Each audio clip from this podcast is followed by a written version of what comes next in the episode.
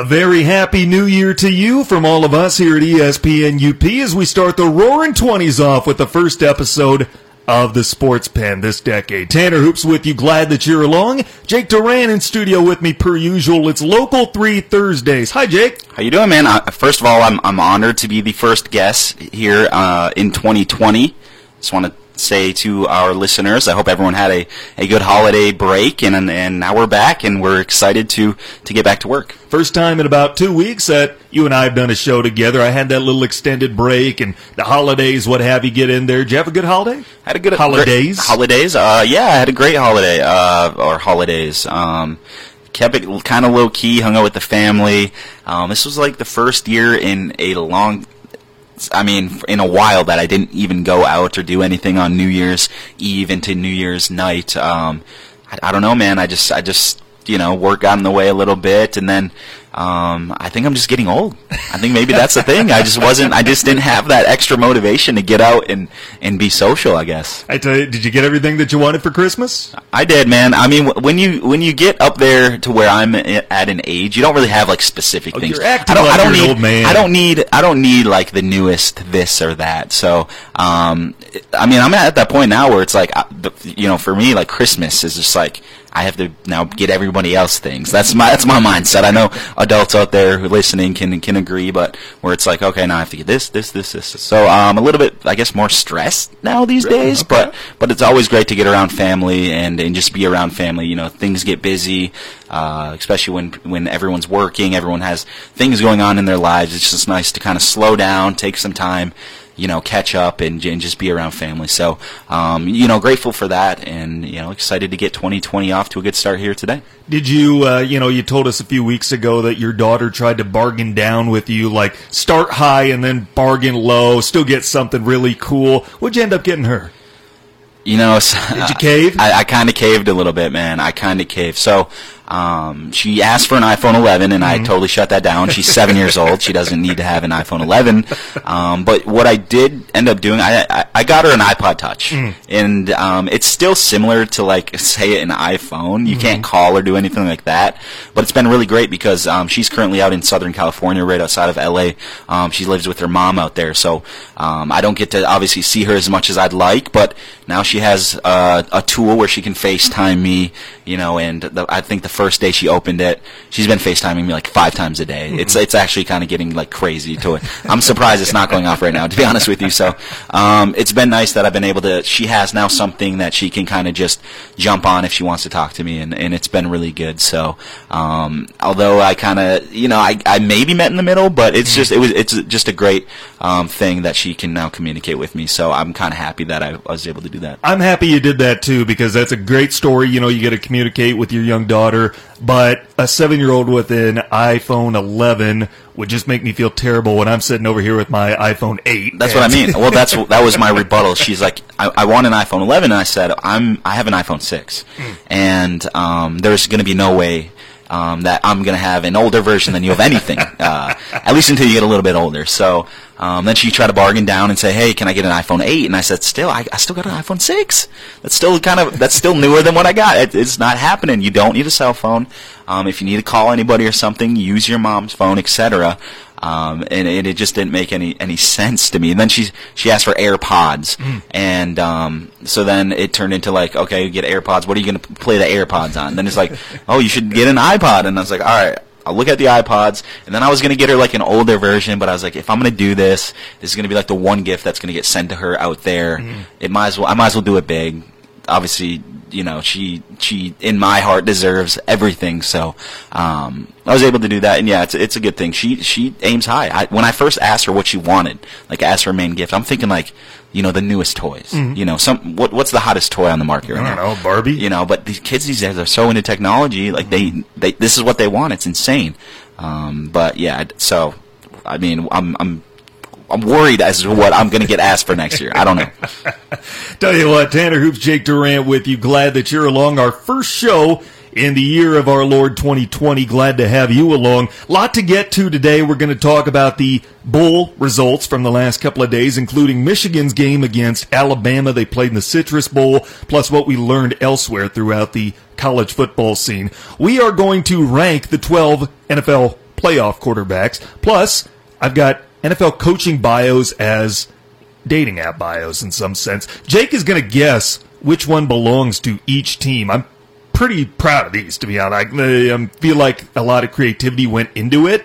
Uh, we did something kind of like would you swipe left or right on a coaching candidate the other day. So this is what we're doing today. I'm going to give you the bios for each of these teams and their coaching vacancies. We've got all that and more to talk about throughout the day some sad news, I guess, that at least it was sad to me. If anyone else been paying attention, the U.S. falling in the World Junior quarterfinals earlier today, one nothing against Finland in a rematch of last year's gold medal game, and the U.S. will fail to medal at that tournament for the first time since 2015. We'll get into this more tomorrow because Ryan Stieg will be on. He's our resident hockey expert. But elsewhere in the quarters, Canada beat Slovakia 6 to 1. Russia continues their impressive stretch. They beat Switzerland 3 to 1. And the other quarterfinal currently in progress, Sweden leading the hosts from the Czech Republic 4 0. That game has 12-20 to play in the third period. In the regulation round, Germany blanking Kazakhstan four to nothing. So that's a look at the World Juniors and what's been going on over there in the Czech Republic. Jake, let's start yesterday though with some bowl matchups, and obviously we had Michigan falling to Alabama in a game that was back and forth early on, and the way Alabama started that game with the 85-yard touchdown pass, you might be thinking, oh boy, this is going to be a long day. You know, they had a terrible matchup on Jerry Jeudy, had like a freshman safety on him. And then Michigan battles back, put together some long touchdown drives, had a halftime lead. Alabama just came out and asserted dominance in the second half en route to a 35-16 win. Yeah, I mean, for me, going into the game, obviously I felt that Michigan had a lot more to gain than Alabama. Um, Alabama was missing some guys. Um, the big guy was their starting quarterback. Can you imagine if Tua played in that game? Mm. Um, and and potentially, if I don't even know if Alabama what their mindset was going in because you sometimes see Alabama fall in games like this because they're just not into it. Mm-hmm. You know, they go to that school, the players go to that school to play in the college football playoff to yep. play for a national championship. Um, so when they fall short of that goal, you kind of see guys take time off. I'm surprised Jerry Jeudy, who tore up Michigan, by the way, had over 200 yards receiving in, in that touchdown you you talked about, um, even played. You know, so they had they had some guys actually play. I was I was kind of hoping they Henry Ruggs, all those first round wide receivers would just kind of sit out and things like that, but they came in and they did what they were supposed to do. It kind of felt to me that Alabama was just like the older brother to the younger brother type of thing, where you know they'd kind of let Michigan hang around, get a little confidence, and then then they turn it on they flipped the switch, and you saw that juice that that offense can have. Uh, Mack Wilson played um, like he he's been there for, for a long, long time, and he was pretty comfortable. Um, Michigan did some nice things. Obviously, they had the run game going. Their defense, like you said, kind of stepped up after that first 85 yard bomb to Jeudy. Um, and they made it a game. I mean, Quinn Nordin hit a 57-yard field goal to to put Michigan up at half, and I was kind of like, all right, this is kind of cool. But in the back of my head, and I'm thinking like, you know, they're not really playing their whole like starting team. There's some some guys you might not see out there that are playing and things like that. So, but I was still happy. I was still saying, okay, we're playing with a team like in Alabama in a in a pretty big bowl game. So let's see what this second half has to do. And then they came back out in the second half, Alabama, and did the exact same thing. Kind of flipped the switch again. Um, DeVonta Smith got open and another bomb, um, you know, to start off that second half, and then and then Shea Patterson happened. I mean, he came into Michigan. He was supposed to be this big time guy coming in, the savior, is going to lead them to that next level. And I mean, he was just off. Even early on in that game, he had a couple couple shots where if he hit that, it would have set the tone completely different. And unfortunately, he just couldn't get it done through the air. And, uh, you know, just being on social media and things like that and following a lot of Michigan fan groups and things like that, everyone's like saying, you know, kind of blaming Shea Patterson now. Obviously, it's a team game and, and they didn't get it done, but you, you, you would think if he maybe hit a couple more of those open throws and, and didn't turn the ball over and things like that, maybe they would have still been in it. Um, for me, this whole program, I mean, it's just kind of like, you, you know, the, you know the saying, your comfort zone is going to kill you. If mm-hmm. you stay in your com- don't be afraid to get out of your comfort zone because you're not going to grow as a team. This team's comfortable with who they are. Um, especially the, the, the administration at the university. They're still making a bunch of money. They're still kind of in the preseason being talked about.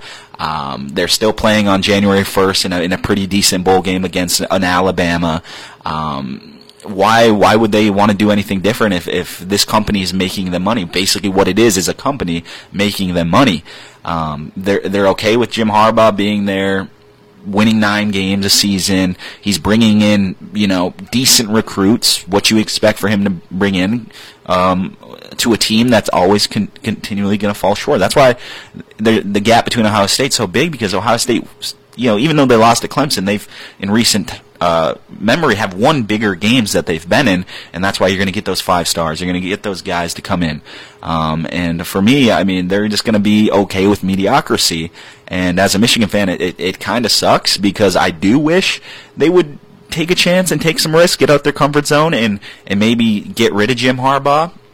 But uh, like we talked about before on the show, who else are you going to get that's mm-hmm. going to take this team to the next level. There's not too many coaches out there that can come in and, and do that for you.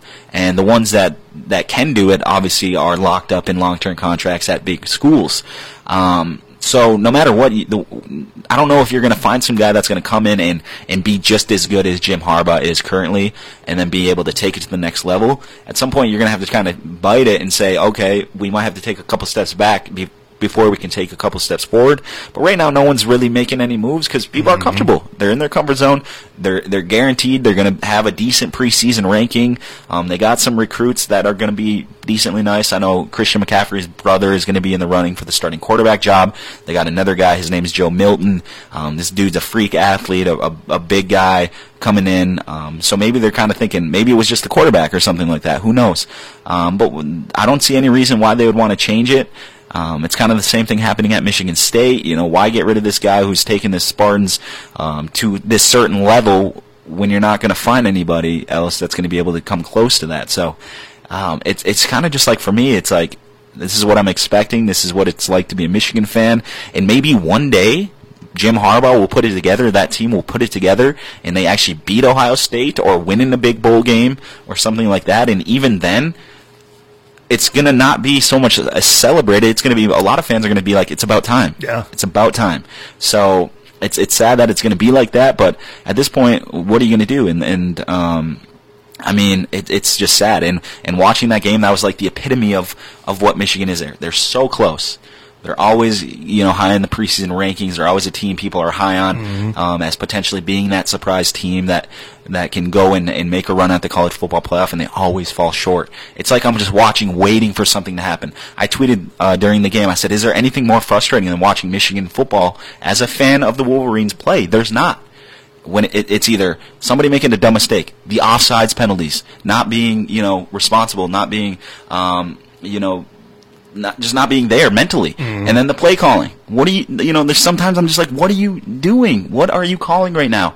And then obviously that defense, Don Brown's supposed to be like this guru def- defensive coach, and even his defenses now are kind of just like whatever, mm-hmm. giving up mm-hmm. big plays, the secondary getting burned and things like that. Um, you know, Michigan's far, far from a perennial power, you know, a blue chip school, football school now. Um, they're far from it, and it's going to take it's going to take some change for that to happen. Um, because I think there's a ceiling with Harbaugh that you're going to get. Um, and at some point, he's going to wear down his welcome. I think it's just a matter of time. At some point, it's not going to work for the recruits. It's just, it's not going to work. And, and that's the thing losing a game like that to Alabama, that hurts. Mm-hmm. You know, kids are watching these games just like everyone else.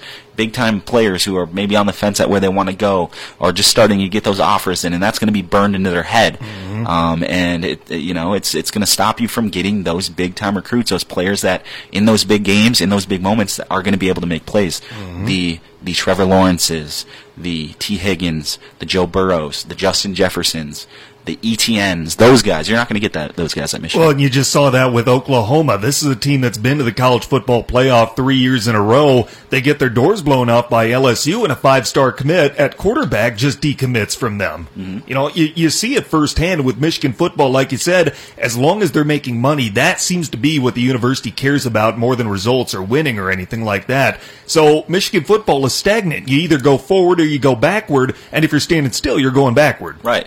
And and you know, like you said, uh, with that Oklahoma situation, if you're that five star recruit, you're watching that game and you're saying, why would I go there? Mm-hmm. You know, I could do everything. Jalen Hurts did everything he could. He came in there. He put his health on the line.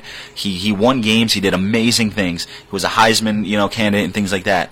And and he goes out onto that field and they just get blown, you know, just ran off the field like you shouldn't be here. Um, why, if you're a five star quarterback recruit with all these offers from, you know, teams like an LSU or an Alabama and things like that. Why would you go there to to to a team whose ceiling is maybe just the Big 12? You know what I mean? And, and these are kids you're talking about, young kids. They they're seeing the product on the field. They're they're saying, wait, I have an offer from Alabama and I have an offer from Michigan. Why would I want to go here mm-hmm. to, so I can go get blown out in a bowl game when I could go to Alabama and you know have this cool culture and be around all these talented players? And uh, I don't know, it's just it's difficult. I'm just putting myself in a recruit, um, you know, in a position where if I was getting recruited and I'm watching these bowl games, I mean that's going to heavily influence me um, to, for my decision, my future decision, even if it's a couple years out. Let's hang off on taking our first break just for a few more minutes because I want to touch on a couple other games that happened yesterday. The Rose Bowl, Bowl Oregon over Wisconsin 28-27, a really fun game in which I just didn't think Wisconsin utilized Jonathan Taylor enough. I love Quintez Cephus. He is going to make it in the NFL. He's going to make someone really happy. Jack Coan just gets in his own way. He's one of those quarterbacks that if he plays fast and loose and just he he overthinks things is what it looks like to me, and he just limits himself almost is what it looks like to me. Right. Obviously, when you turn the ball over as much as Wisconsin, Wisconsin should have won the game. Mm-hmm. I mean, they should have won the game. Um, Justin Herbert. I mean, he had three rushing touchdowns. I don't. That guy never has rushing touchdowns. No. You know, so he kind of had to step out of his zone and do something um, for the, his uh, Ducks team. Uh, Herbert you know, scoring on the ground. That obviously that kind of helped. I don't think Wisconsin was really planning on Herbert doing that. Mm-hmm. So, um, but like you, you mentioned about the Wisconsin quarterback, every year Wisconsin has great offensive line, solid defense, an exceptional running back, but it's always the quarterback. I don't know what they just can't get a quarterback in there like eh, like Joe Burrow, who's just cool under mm-hmm. pressure, and like you said, doesn't make mistakes. And um, since since Russell Wilson was a transfer, I don't yep. remember anybody else who was, you know, a, a guy who could really take Wisconsin no. um, there. And I just don't get it. If, if I'm a good quarterback and I want to see some playing time, why not go to Wisconsin? Yeah, where are you going to get a better you know, you're going to get. It, it's kind of like it's like the Dallas Cowboys of of college football. You're going to go there. You're going to get someone who's going to be able to run the ball because every year Wisconsin gets these freak running backs, mm-hmm. and like you said, you're going to get protected and things like that. So if you're like one of those five stars that are going to go fight on an Alabama or like a Clemson, why not take a risk and go to Wisconsin and, yeah. and make some noise? I don't know, um, especially in that you know in the uh, the Big Ten West. Like, why mm-hmm. not go out there and just dominate? Um, but yeah, I mean, for me, it's always about the quarterback for Wisconsin, and I never trust a Wisconsin quarterback. And you saw that last night. Great game, mm-hmm. amazing game. Um, was one of the better bowl games up to this point, and uh, it was unfortunate. I was definitely rooting for Wisconsin. Obviously, I'm, I'm a big pro Big Ten uh, person, but um, it's turnovers, man. You can't turn the ball over. Well, and with coaching too, I mean, there are very few people who will say anything bad about Paul Chryst, and the consensus about him is that he does it as well as anybody throughout the country. I just don't understand why Wisconsin can never seem to get a better quarterback than Scott Tolzien or Alex mm-hmm. Hornibrook or Joel Stave or anybody like that. Why is it we get one Russell Wilson to come to Madison every once in a blue moon, and that's it? I just uh, that's what baffles me. I just don't think Wisconsin's a sexy team when you no. think about it, and maybe um, for a quarterback, it's saying why would I, you know, if you're a, a top quarterback recruit you know, this is a running team. Why would I come come to this this Badgers team to hand the ball off to mm-hmm. a running back? You know, and maybe that's that's the reason you're not you're not running. You know, this high profile. We're going to rack up the numbers and and be one of those guys who's going to be talked about to go pro. Maybe maybe that's the reason. Um, it's the way you know Wisconsin football's culture is. You're going to pound the rock, play solid defense, and wear some teams down. But um, it's going to take someone who, who's kind of looking at it a little bit different of an angle and say, why not come in here? We run a balance attack. Um, you know, this this running back's going to take some pressure off me, and I'm going to be able to pick apart defenses. I think you just got to find that that quarterback with that mindset. We do have to take a timeout. I want to keep going on college football though, and talk about some of yesterday's matchups. We'll do so next on ESPN UP. Check out the UP's live and local sports talk show, The Sports Pen, weekday afternoons at four on ESPN UP and on the ESPN UP app. Welcome back, Tanner Hoops. Jake Durant with you. Glad you're along this Thursday afternoon. Recapping some of the bowl action from New Year's Day. Last night, Georgia, well, we wondered how they would bounce back after last year's embarrassment to Texas in the Sugar Bowl. And they do so in a big way as they take down Baylor 26-14 in what could be Matt Rhule's final game as the Baylor Bears head coach. Tell you what, I'm not overly shocked that Georgia won that game. I know they're missing quite a few key pieces, but Matt Rhule, a day after saying that he's not even going to interview for the Cleveland Browns, which was amazing, by the way, uh, comes out and his team just does not look good, and Charlie Brewer continues to struggle with injury. Yeah.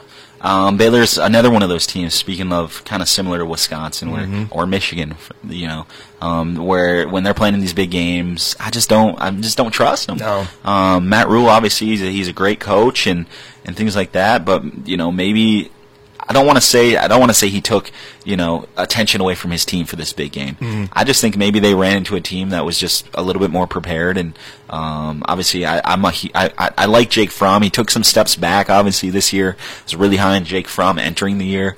Um, I, he's just one of those guys that's just a great leader, led that team, and, and that team played well. Just wasn't Baylor's night. Um, obviously they fell behind early and w- weren't able to get back. Um, but yeah, I mean, I, I, I kind of feel like Matt Rhule is one of those guys that's going to jump ship. I mean, especially after after that performance, it's almost like, you know, if I'm going to do this, I might have to do this right now. Right. And I don't know if, if it's going to get, you know, my name's going to get any hotter than than this season. So uh, maybe it's time to, time to go. So. Um, I wasn't surprised either. I thought Georgia, um, you know, I was picked Georgia entering the game, and um, I just felt like Baylor was more of a disappointment than I thought they would be. Um, it was just a little bit more like what what happened because you know the last time I watched Baylor play, they played Oklahoma tough, and and I was expecting a little more, especially against a Georgia team that's um, by all accounts a little bit down this year. A couple of nights ago, did you see where Texas just blows the doors off Utah in the Alamo Bowl? I get it. You know, Texas got a big win over a top 10 team. Tom Herman was not brought to Texas to win the Alamo Bowl, and Utah almost got into the playoff. I mean, thank God that didn't transpire. Yeah, I mean, could you imagine Utah going up against, Against LSU? LSU? Oh, boy. Would it be? It would definitely be worse than what happened in Oklahoma. Uh, yeah. Um, but yeah, I mean, that's that's the the thing that you try to avoid when you talk about getting these teams in the college football playoff, and that's why the committee's like, please don't, please don't make me for, please don't force me to to do this because. For some reason, it always seems like there's one team that shouldn't be there that Yep. gets in, and and uh, unfortunately for Oklahoma, that was them, and LSU got a, pretty much a, a bye going in. I mean that that game was ridiculous, but um, yeah, I mean Utah kind of showed maybe they weren't who we thought they were, obviously, and and every so often it's Texas, man.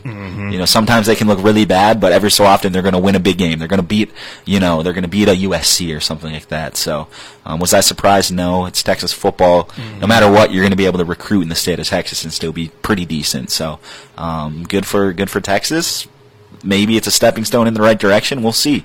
Um, but college football is better when Texas is, is good. So I'm. I'm hoping that Texas uh, can can play a little better next season. Well, I wonder if college football is going to start to get better when Minnesota is better. The Golden Gophers with a big win yesterday, 31-24 over Auburn in the Outback Bowl. This is a team that had not hit double-digit wins since 1904. They have now won 11 games, two against top 15 teams, one against a top 5 team this year. And the Gophers have become one of those Cinderella stories that everybody's fallen in love with. You know, we're all like, yeah, the Penn State win was nice. You know, you won with a last second defensive stand on your home field. I mean, that's nice. You still weren't able to get into the playoff because you laid eggs against Iowa and against Wisconsin. You didn't even play for your conference championship. They go out and they beat one of the blue bloods in the SEC. Hey, you know what's great about this, or this stat that I love from it? Out of the four and five star recruits, the creams of the crop, Minnesota had four four and five star recruits. No five stars. They were all fours. I think, uh, if I remember right, Auburn had 47 four and five star recruits combined. So 47 to four, but it's Minnesota wins that game. So star that. Yeah. Um, obviously, PJ Fleck, just a great coach, has turned everything around. Um, I'm blanking on Auburn's coach's name. What is uh, Gus Gus Malzahn. Malzahn.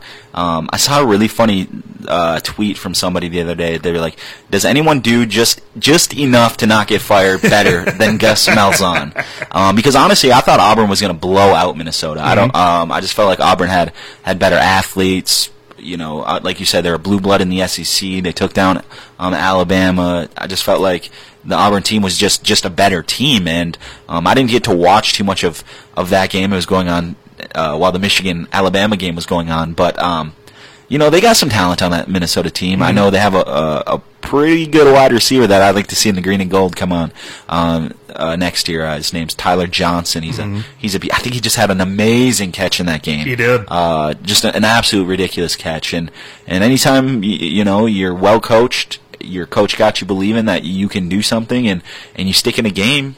You know, Minnesota was able to stick in that game and get, gain confidence, and they're like, "Hey, we can play with this team." And and like I said, I was I'm always rooting for a Big Ten team, especially when they're going up against SEC teams. And I was happy to see Minnesota to go in there and or to go and play in that game and and beat an Auburn. I think um, I like parity in, in college football, and and um, that just shows you know maybe the Big Ten is a little bit better, especially you know obviously with Michigan failing against Alabama and then um, Wisconsin losing a close one. It's nice to see a Big Ten team come out on top. Well, and here's the thing, and I, I I hope that no one takes offense to this because I don't mean it to be condescending, anything like that. But I think this is a very fair question that we can ask, and you know, I, I want to get an answer from you. I'll ask our Michigan listeners out there right now: if you had your choice, would you stick with Coach Jim or would you take PJ Fleck Right now, right now? I mean, for me, I would. It, it- the answer is easy. I'd go for PJ Fleck. Yeah, I would bring him over. But look what he's done in three years in Minnesota. Exactly. Um, you know, you you have better recruits at Michigan right now on the roster. Um, Mm-hmm. So did Auburn. Yeah, exactly. Culture Uh, wins. Um, exactly. He's a younger guy, bringing young energy. Um, a great leader. Obviously, people, obviously, his players are are playing hard for him and things like that. And um, I think he's one of those coaches that that a player will go and you say, hey, should I go to Michigan and play for Jim Harbaugh, who's kind of an old school, grinded out, you know, very strict and everything, you know, or come come play for a younger guy. PJ Fleck makes things fun. Um, and, and knows what he's doing and, and has results. I think that's the biggest thing. So right now, for me, it's easy. I'll bring over PJ Fleck and, and get it going in Ann Arbor. That that I would be excited for that. Um, I think that would be a good move. When you think about some of the wins that each have had over their career, what have you, and the Auburn win, I think is better than Better than anything, anything. that Harbaugh's done in five years. And this stat just was amazing to me. That yesterday's loss was Michigan's 20th consecutive loss away from Ann Arbor Mm-hmm. against a top 15 team. PJ Fleck gets one of those yesterday with Auburn. And by the way, Michigan hasn't beaten a top 15 team away from Ann Arbor since 2007 when Lloyd Carr was the head coach. And PJ Fleck is out there doing that his third year with much less. I mean, I think it's absolutely fair to say that if you're a Michigan fan, you would rather have PJ over Jim Harbaugh right now. Exactly, exactly, and it's all about results, and it's just uh, how well your team's prepared. Because a lot of the time in these big games, it's like just win one big game. Every time Michigan plays in a, a just a big game against a, a top-ranked opponent, whether it be at home, on the way, a neutral site, I just don't believe that they're going to do enough to do it. And it's and it's not just always one thing. Sometimes it is directly coaching, mm-hmm. and it's just like, what are you doing? Why are you giving it to your fullback on a third and twelve or something? You know, it's like or or why are you putting it in? Why not run the ball here? You know, and maybe I'm just kind of over analyzing because it's the team I root for. That could potentially be it. But every play, I'm just kind of scratching my head like, what what's going on here? Um, but Michigan, they can't win a big game. They can't win a big game with Jim Harbaugh. I don't know what it is. Um, he's supposed to be this guy that inspires his players, gets them up for big moments and things like that. But for the most part, they come out and they just lay eggs. And um, at some point, you got to start looking at the coaching staff. Um, and uh, it's it's it's just tough to see because I I do like Jim Harbaugh. I think he's good for Michigan. But it's starting to get to the point for me, and I'm very patient. You know, I'm very patient. Um, but it's starting to get to the point to me where it's just like, maybe we just got to make a change just to do it. You know, just because I I'm just we're at the ceiling here. I don't know, and it is it's kind of sad to see that. Um, but if we could get a guy like PJ Fleck, that might be one of the the few names where it's like maybe okay to get Oh, Harbaugh yeah. out of there just off potential. Like I said, there's not many names. There are some guys out there, but there's not many, and PJ Fleck's one of them. There are a lot of teams that I'm sure would take PJ Fleck over their current coach. I think Sparty would feel the Oh, yeah. same way. I think they'd rather have PJ Fleck over D'Antonio right now. I did say before the bowl game, before the Camping World Bowl, I would absolutely love Matt Campbell instead of Brian Kelly. Maybe that'll happen someday, but uh, BK, give him credit. He coach circles around Campbell on Saturday, so I'm pumping the brakes on that for now. One last piece of coaching news before we go to break. Talk about some teams that are making really good hires. Here's a team that made a hire that doesn't make sense to me whatsoever. Lane Kiffin, the new head coach at Ole Miss, filling out his staff, his assistants, and today he hired DJ Durkin, who was removed as the Maryland head coach after one of his players died during summer hmm. training, and there was that whole lawsuit investigation. They actually got better with the interim coach Matt Canada, and I, they started out okay this year with uh, Nick Saban's former assistant out there and Mike Locksley. DJ Durkin, um, his actions, his negligence led to a player's death. Uh, he has not succeeded where he's gone, and neither is Lane Kiffin. But if they put each other together, they put their heads together at Ole Miss, maybe there's enough mediocrity there. Yeah. Um, obviously, with that player dying under his watch and things like that, um, that's that should never happen. Obviously. Um, and I expect that Durkin feels terrible about it. Obviously, it cost him his job and things like that. Um, DJ Durkin was at Michigan, and as a coordinator, he was fairly good. Um, you know, I was I was kind of sad to see him go, but understood like his name was was the next man up, and obviously some some coaches do better in a more specific specified role, and and um, I mean.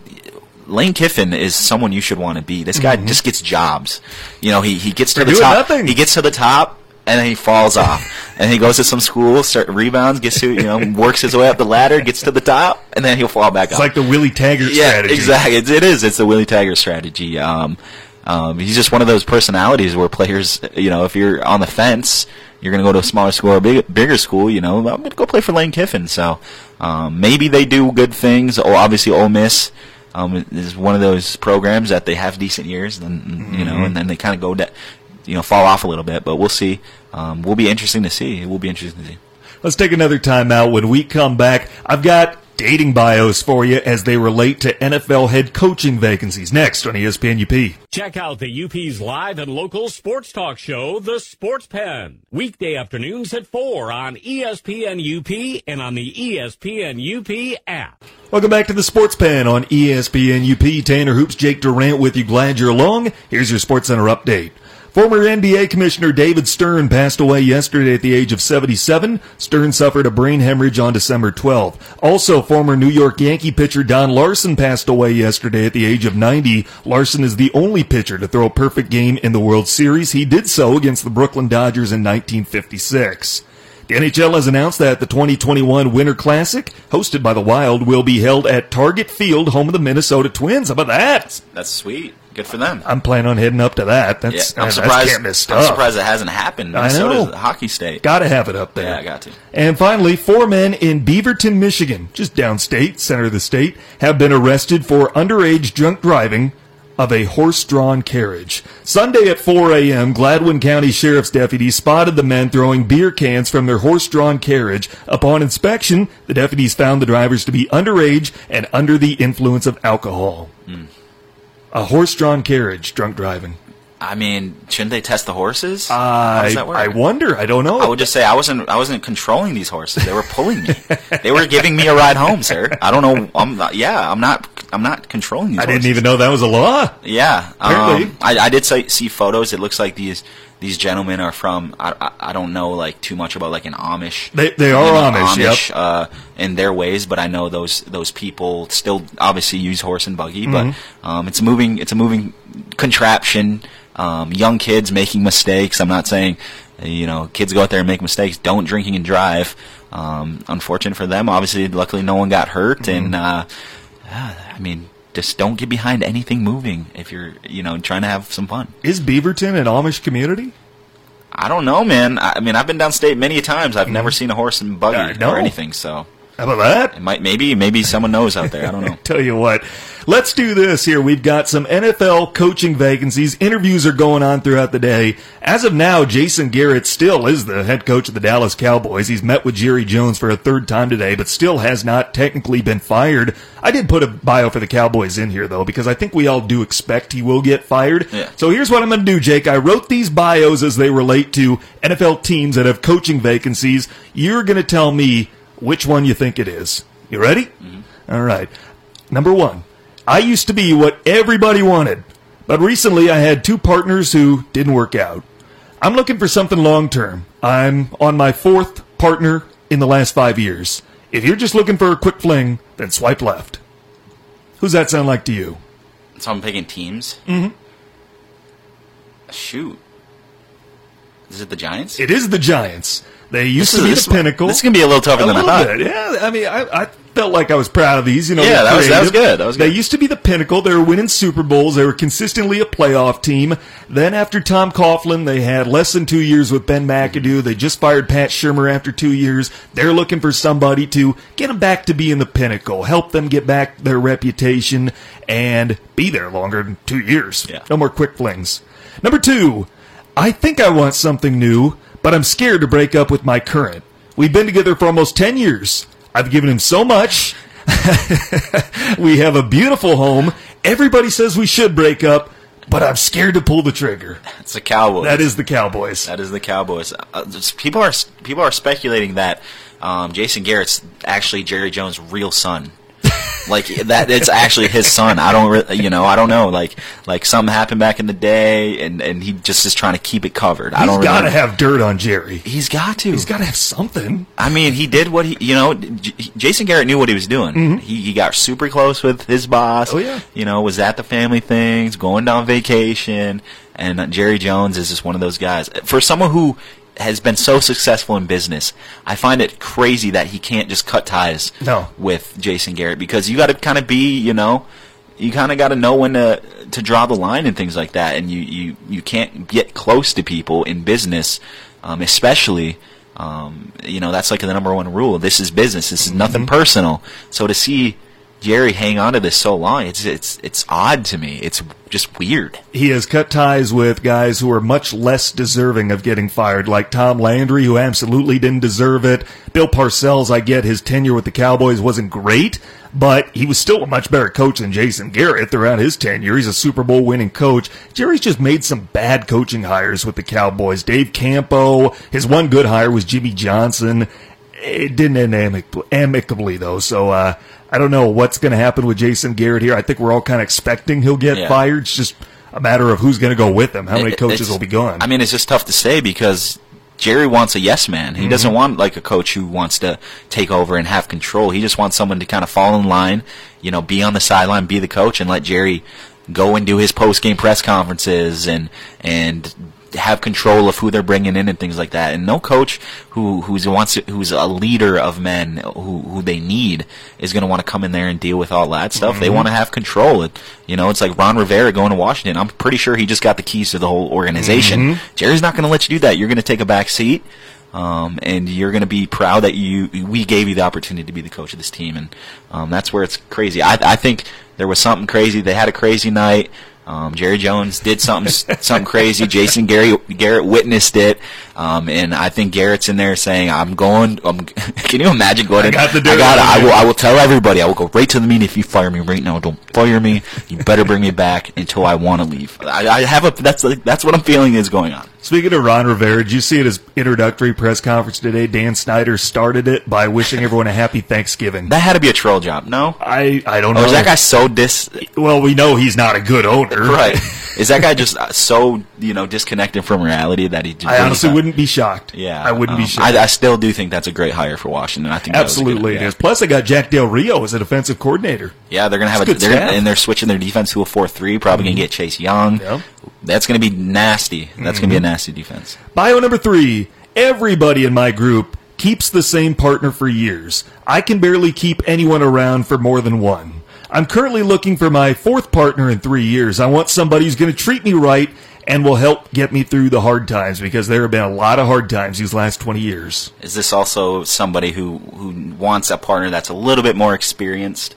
Yeah, I'm gonna say the Cleveland Browns. that is the Cleveland Browns. Yeah, you gotta you gotta find a partner that's been through it. Uh, but especially in their group, and, and I mean that as their division. Baltimore's only had three head coaches since the franchise moved to Baltimore. Cleveland, I think, uh, I'm sorry, uh, Pittsburgh has had, I think, just two since the Browns' rebirth. I think they've only had Tomlin and Bill Cowher.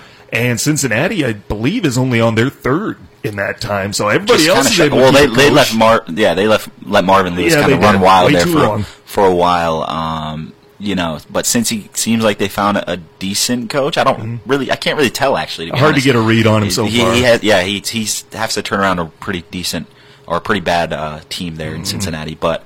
Um, yeah, you're gonna have to deal. You got you got to deal with Baltimore, who now seems like they're gonna have about ten years of dominance. Um, Mike Tomlin's showing he can coach about just about anybody, Mm-hmm. um, and then obviously Cincy, they're gonna get probably get Joe Burrow, and who knows um, if he plays with the swagger he has in college. Um, I can't believe I doubted ever doubted Joe Burrow. I, I mean, that guy's just cool and confident. So yeah, Cleveland needs needs something. They need to stick with somebody. Get get some like Mike McCarthy would be a perfect. I, that's what I keep saying. Mike McCarthy to Cleveland. Uh, bio number four. Just got out of a long term relationship. My ex is a great guy. We just didn't work together anymore. It's okay though. He's already found somebody new.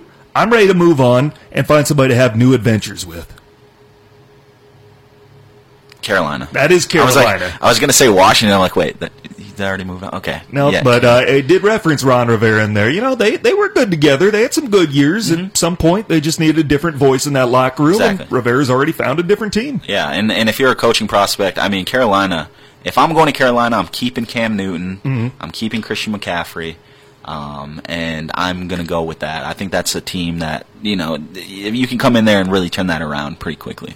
I tell you what, looking at a few other things around the NFL as far as coaches go, the Lions seem to clean house. They got rid of quite a few assistants, including Al Golden, who's you know got his lawsuit coming up, his day in court for one of the most hilarious lawsuits I can remember, and uh, what's going on with Miami, and I wonder how his firing is going to change that.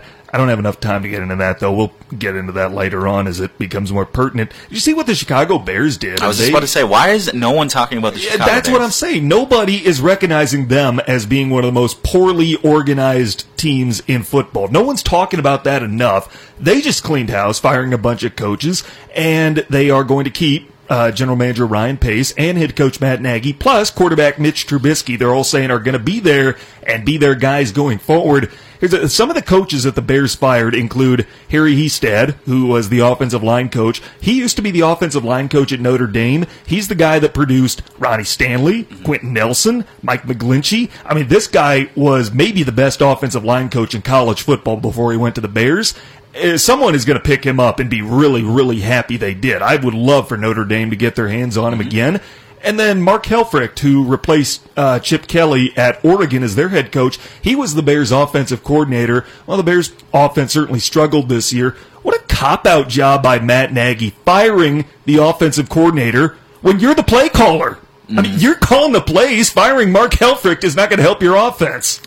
You know, here's the thing with Chicago. They they're trying to save face. Yes. They've made some really bad decisions.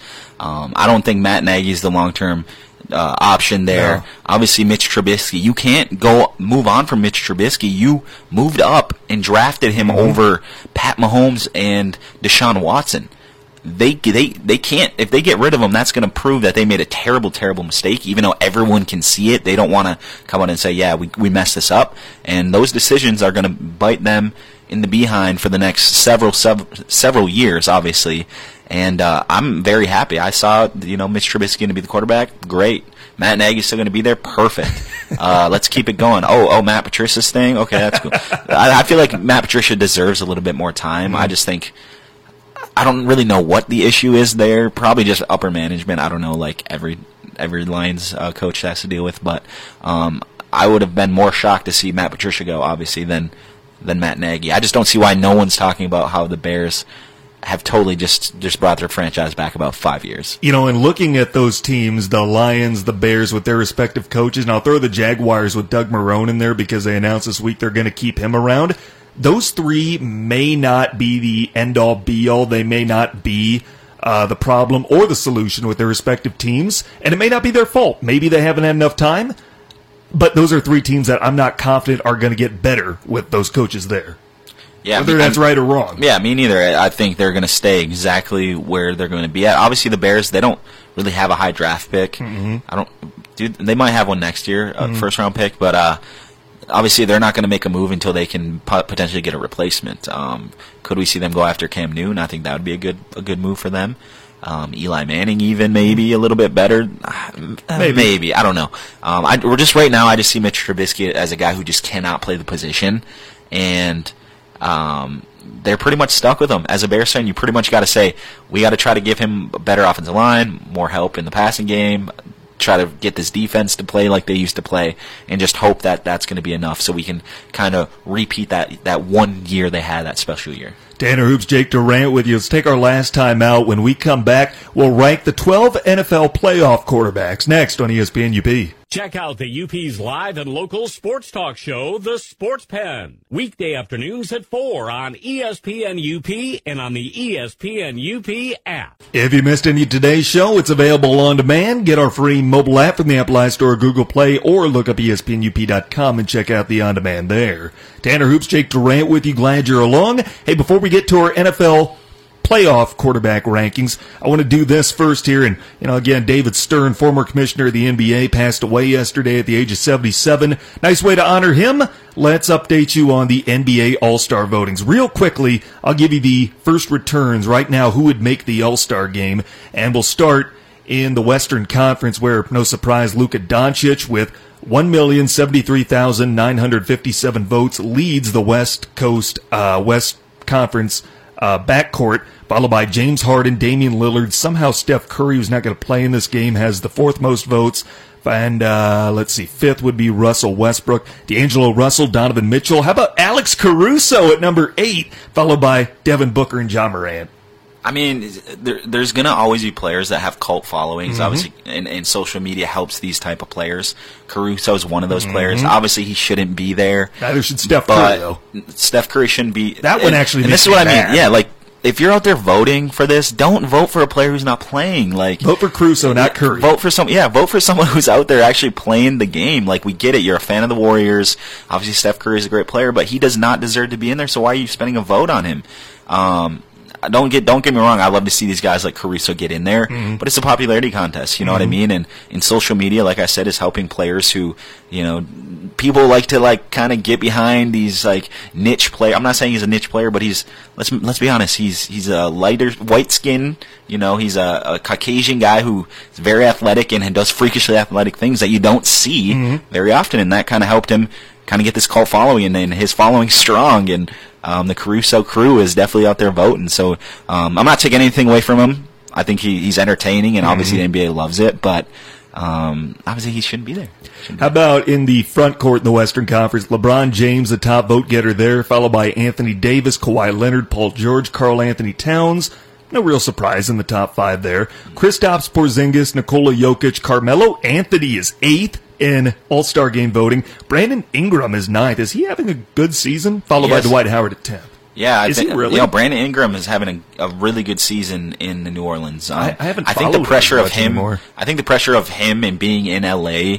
Um, once he was able to kind of get out of that situation and and you know be that be that next star for LA that's going to lead them into that, you know, back into the glory years. I think that was a little bit too much. I think he put too much pressure on himself in LA. So I finally think when he went to New Orleans, where he was just like he could kind of let loose and just play his game and not have to deal with that pressure, I think it suited him well. So he's he's having a monster year. Um, Carmelo Anthony is a great story. Mm-hmm. I'm glad to see him in there. Everyone doubted this guy. He basically had to beg his way back into the league, um, and he showed he could kind of be a team player, and, and he still has some juice, so it's good to see him there.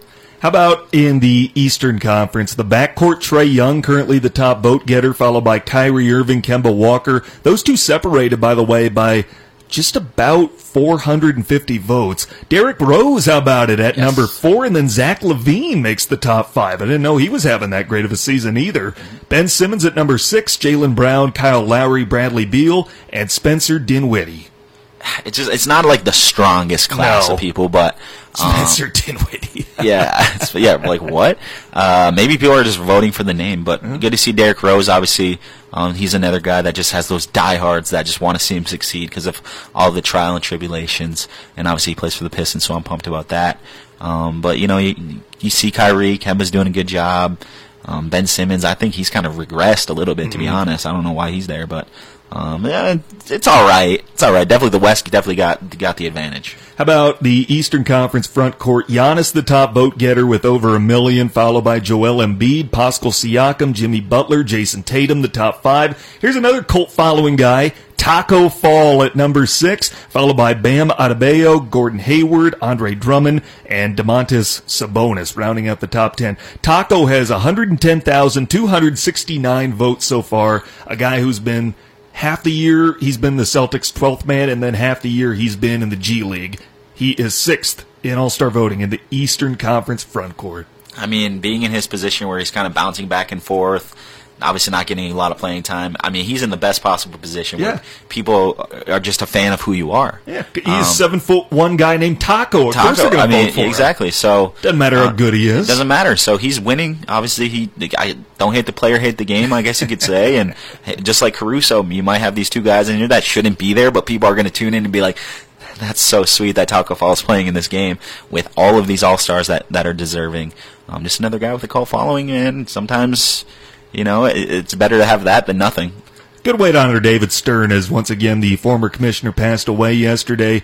I loved honoring him today by watching his exchange with Jim Rome, his famous exchange Yep. and uh, kind of the quip comment that he made back in 2012. I can't play it on here because, for one thing, it's not our network. For another, it's like five minutes long. I do encourage you, though, to look that up. Look that clip up just for old time's sake. David Stern and Jim Rome and their heated interview, what have you, one of many. But he did a lot for the NBA, especially, you know, I mean, this was a guy who took over as commissioner, and the NBA draft, the NBA finals were on tape delay, airing on CBS at like 11:30 Eastern time at night, and he turned it uh, from a mom and pop organization into one of the premier brands in the world. very integral part. I mean, three decades, um, expanded the league, you know, into different countries. He expanded it into a global game. He, got the WNBA going, obviously the G League going. I mean, he, he did everything right, and he's kind of built it into what he, he is today. If you're a fan of sports, if you're a fan of the NBA, um, you know you're very grateful to have a guy like that who was able to to make the NBA what it is for us to enjoy today. And um, obviously, sad to see him go, but he'll be remembered for a long time. I mean, that was my whole childhood, man. I'm, I'm 30 years old right now. You know what I mean? So um, the NBA was with David Stern was kind of synonymous with the NBA, just watching drafts and stuff. And um, you know, anytime you see a guy that you kind of you saw on TV all the time growing up, it's it's sad, man. So um, rest in peace, David Stern. I tell you what, we've got a little over three minutes left, so let's run through this here. We're going to rank the 12 NFL quarterbacks. For me, Jake, there's a clear number one, and then we're just filling out everybody else. Yeah, I mean Lamar Jackson's probably number one. Um, I, I wish Pat Mahomes didn't go down with injury Yep. this year because I think kind of people are sleeping on him, kind of forgot about him just a little bit. Um, he's he should be up there too. I mean, he's th- those t- two guys are one two in my eyes. I tell you what, we could do it this way. We could go through like the team bracket here real quickly and do it that way. Let's match up the quarterbacks for the teams playing this weekend. Do you trust, uh, I should say, which quarterback would you rank ahead? And you can interpret that as who's had a better season or who do you trust more to win you one game, starting with Josh Allen or Deshaun Watson? Either way, I'm going Deshaun Watson just because uh, I just Same. think he's the better quarterback. Um, and Josh Allen has shown he, he sometimes presses and makes mistakes, and you can't do that in the playoffs. It's Josh Allen's first time running through this, so um, I just trust Deshaun. Deshaun has showed he can win big games and, and be good in big moments. So I'm going to go Deshaun Watson definitely over Josh Allen. How about Tom Brady or Ryan Tannehill? If we're looking at just this year, it's Right. not the obvious choice. It's not the obvious choice, but I'm going to go Tom Brady. Would you? Um, even though I feel like he's definitely on the the point of falling off a little bit. Um, if if there was one game where you just have to stay focused and really get it done, I'm going to go Tom Brady. Obviously, Ryan Tan- Tannehill, great year, but I still remember him back in Miami. How about uh, then you have Pat Mahomes or Tom Brady? Pat Mahomes. Yep, I would easily I Pat would too. Mahomes for sure. You have Deshaun Watson or Lamar Jackson. I'm going to go Lamar over Deshaun. Okay, and then Lamar against Mahomes. I'm gonna go Lamar edges Mahomes just by a little bit, and, All it's, and it's only because of the season he has. It's it's tough because you know you put Lamar on a different team, he might not be as good. You know what I mean? or with a different coach. Exactly. So it, it's definitely system as well, but it's it's Lamar's league right now. How about the two guys that got knocked out in the second round, Tom Brady or Deshaun Watson? Who would you rank ahead? I like Deshaun Watson over too, Tom Brady, especially this year. yeah, especially this year. I'm gonna go Deshaun. And then Ryan Tannehill or Josh Allen. I like Josh Allen over Do Ryan. you? I, I feel like Really? Ryan, Ryan Tannehill is a decent quarterback, but he's he's kind of feeding off of Derrick Henry All in right. that run game, and he's a game manager. I like what he's doing, but I think that he's it's definitely system right now. I think Josh Allen he can make more plays in in tough spots, and I like his legs. Let's go to the NFC real quick. Drew Brees or Kirk Cousins? Uh, Drew Brees. Yep, I think so. Despite the year Cousins has had, it, Brees just a little bit better. How about uh, Russell Wilson or Carson Wentz? I like Russell Wilson. I do too. Russ has, I think, been more consistent throughout this year. Uh, that would mean second round matchups: Aaron Rodgers or Drew Brees. I know this is a toughie for you. You're smiling Uh, it- already. Obviously, I'm going to take my quarterback at, all day, but Really? for the, the the purpose of the game, I'm going to go Drew Brees, All right. How about on the other side? You would have Jimmy Garoppolo or Russell Wilson. Russell Wilson. Yep, and same. Uh, Brees or Russ. Uh, Drew Brees. I mean, it's Yeah. tough just because of, of you know just where he's at right now in his career and how that team's rolling. I, I, I do like Russell Wilson. I think it's closer than people might think. Lamar or Brees. That's tough. I'm gonna go. I'm gonna go Lamar. All right. I'm gonna go Lamar. He just has he has that X factor. He can beat you with his legs. He can beat you in the air. That one's super tough. That's I mean, if you're if you like the old old school, you know, you'll probably take Brees there. But um, when all said and done, I'm still taking Aaron. If I had to have one quarterback to win a game, Aaron Rodgers is it for me. If, uh, but real quick here before we sign off, those final four with Lamar, Russ, Brees, or Mahomes, I don't think you can go wrong with either of those four. Do we agree that in terms of this season alone, those four are the top four? Yeah, I would say I, would so. say I would say so that they have they have it right now. They have the juice, and um, it's good to see Brees still play at a high level with with just how old he is. Obviously, Rodgers has kind of regressed a little bit. Uh, Brady seems to be kind of finally hitting that that point. I'm still kind of up in the air at, at Rodgers. I think it's a new system, and Mm-hmm. him, him him not trying to put so much on his shoulders. I still think we might see a little Aaron Rodgers magic this this playoffs. I tell you what, that is it for us here in ESPN UP. What do you have coming up at Local 3, Jake?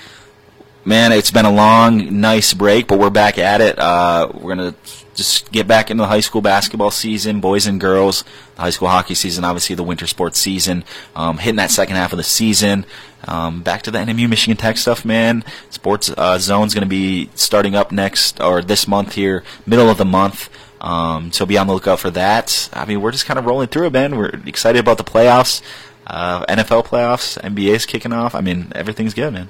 Tanner Hoops, Jake Durant with you. That's it for us. Back on tomorrow, same time and place, 4 Eastern, 3 Central, and it's my hope you join us. For Jake Durant, I'm Tanner Hoops. Thanks for listening to ESPN UPWZAM Ishpeming Marquette.